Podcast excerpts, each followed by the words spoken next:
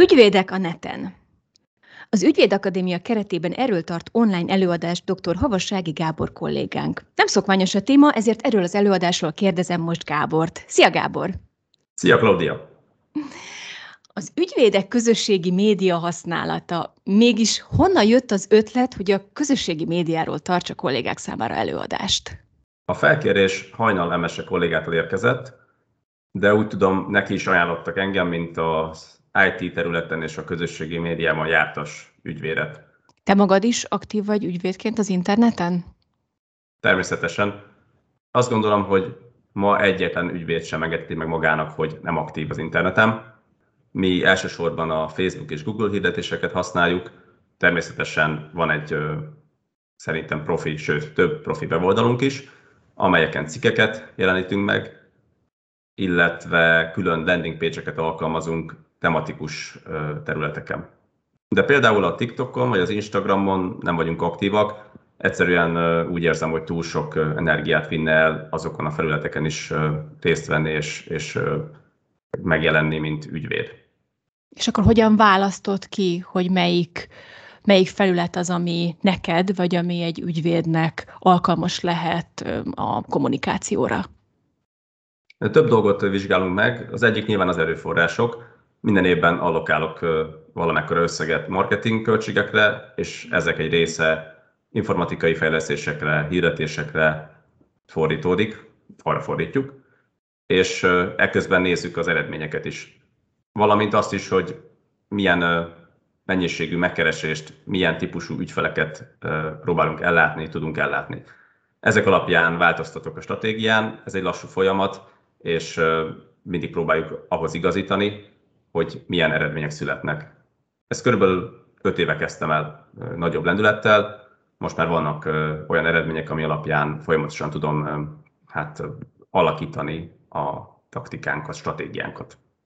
Tudatos marketing stratégia szerintem egy olyan kifejezés, amivel sok kollégának érdemes lenne megismerkedni, hogy ezt tudatosan, tehát nem csak megosztogatok néha egy-egy cikket, hanem valami cél elérésére használom ugye a kommunikációt, tehát ahogy te mondtad, ez egy igen, egy, ti egy igen jó példa vagytok erre. A landing page-ek, említetted, hogy, hogy használtok landing page-eket, elmondod, hogy mit értesz ez alatt? Ugye a landing page egy olyan megoldás, ami arra való, hogy az adott ügyfél megtaláljon minket. De mivel a weboldalak többsége túl sok információt tartalmaz, ezért sok bába között elveszik a gyerek, elveszik az a tartalom, ami őt érdekli. A landing page-en csak nagyon szűken, nagyon kevés tartalom található, csak annak a célcsoportnak, akikkel mi foglalkozni szeretnénk. Mondasz néhány tippet kollégáknak, hogy hogyan induljanak el, mivel érdemes kezdeni, min érdemes fejleszteni, hogyan kezdjenek neki, hogyha ők is szeretnének jelen lenni az interneten, jelen lenni a közösségi médián, és ezáltal ügyfeleket szerezni. Mai napig meglep, hogyha egy kollégával elkezdek levelezni, vagy találkozok vele, és kíváncsiságból megnézem a weboldalát, és nem találom meg akár hosszabb keresés után sem, tehát szerintem az első dolog az, hogy legyen egy weboldal. Nem kell túl bonyolultnak lennie, lehet egy statikus weboldal, tájékoztatós jelleggel, de, de lennie kell. A második, hogyha már, ahogy említetted, a tudatos stratégiát akarunk kialakítani, fel kell mérni a célközönséget, akikkel találkozni szeretnénk az interneten, és aztán persze az irodába is, és szeretnénk őket ügyfeleink között köszönteni. És a harmadik, az pedig egy jó nagy adag kitartás és önképzés, ugyanis ez egy lassú dolog. Egyik hétről, hónapról a másikra nem lesz eredménye, de folyamatosan foglalkozunk vele, szakembereket vonunk be, és magunkat is képezzük, irodai kollégákat is képezzük, és a képzés alatt most kifejezetten a, a online jelenlét, online hirdetés, online ügyfelszerzés témát értem, akkor lesz eredménye. Ez a három dolog azt hiszem az alapja. Egészen szakszerű marketing kifejezéseket használtál, úgyhogy ezért visszakérdezek, hogy célközönség alatt te mit értesz? Te, ti hogyan álltatok neki a célközönség kutatásnak? Minden irodának megvan a maga ügyfélköre. Ezt azért be lehet lőni, hogy magánszemélyek, cégek, azon belül KKV-k vagy nagyobb cégek, milyen területtel foglalkoznak, akár a irodai kollégák, vagy ezek a ügyfelek. De azt is mondhatom, hogy lehetnek kapcsolódási pontok. Ha valaki jár vadászni, a másik jár jégkorongozni, vagy foci meccsre, ezek mind lehetnek kapcsolódási pontok. Tehát valamilyen szinten ehhez kell fölépítenem a marketing vonalat, amivel foglalkozni szeretnék. A célközönség pedig egy olyan halmaz lesz, aki az én szolgáltatásaimra kíváncsi, meg tudja azt fizetni, sőt, neki pont se nem, se nem túl olcsó, se nem túl drága szolgáltatás, és megtaláljuk a közös hangot. Ha ez megvan, akkor utána egy tartós kapcsolat kialakulhat. Említetted még a kitartást is. Neked mennyi időbe telt, amíg azt mondtad, hogy igen, ez működik, ez az oldal, ez a kommunikáció, ez a, ezek a blogbejegyzések hozzák az ügyfelet. Tehát mennyi időt, mennyi időre számítsanak a kollégák, hogyha most kezdenek bele?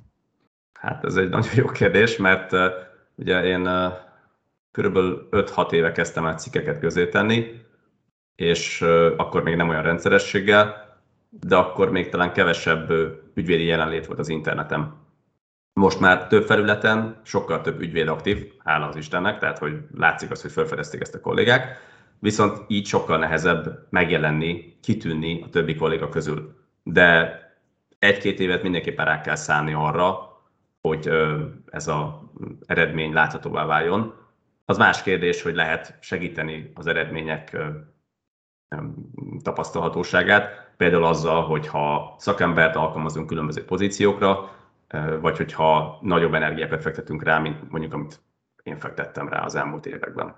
Milyen szakemberekre gondolsz? Tehát marketinges, vagy hirdetési szakember, Google Ads hirdetések, vagy Facebook hirdetések szakembere? Tehát, hogy kit, kit vonz be te, hogy ezt egy kicsit meggyorsítsd?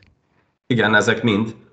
Nyilván nekem van egy kis informatikai alapképzettségem, ez segít, de akinek nincs, annak erre is külön embert kell alkalmaznia, akár a weboldal kialakítása, SEO, tehát ugye az internetes keresőben való első rangsor vagy rangsor előrekerülésnek a elősegítése témában, és lehet egy általános marketing szakembert is, aki összehangolja az offline és online marketing területeket.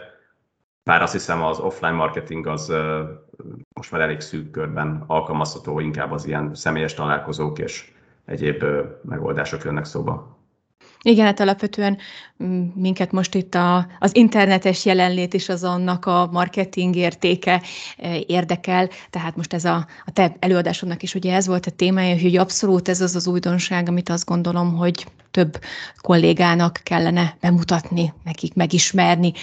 Még egy valamit láttam az interneten, hogy nektek készült egy nagyon szuper kis image filmetek, de nem egy ilyen kis otthon összedobott, elmondom, hogy mit csinálok típusú film, hanem komoly előkészületeket igényelt. Láttam, hogy drónfelvételek is voltak benne, biciklizel a hídon, és megérkezel az irodába, kollégát késztek ebben a azok a kollégák, akik esetleg ezt nem látták, nagyon ajánlom nekik, mert minőségi bemutatkozó film.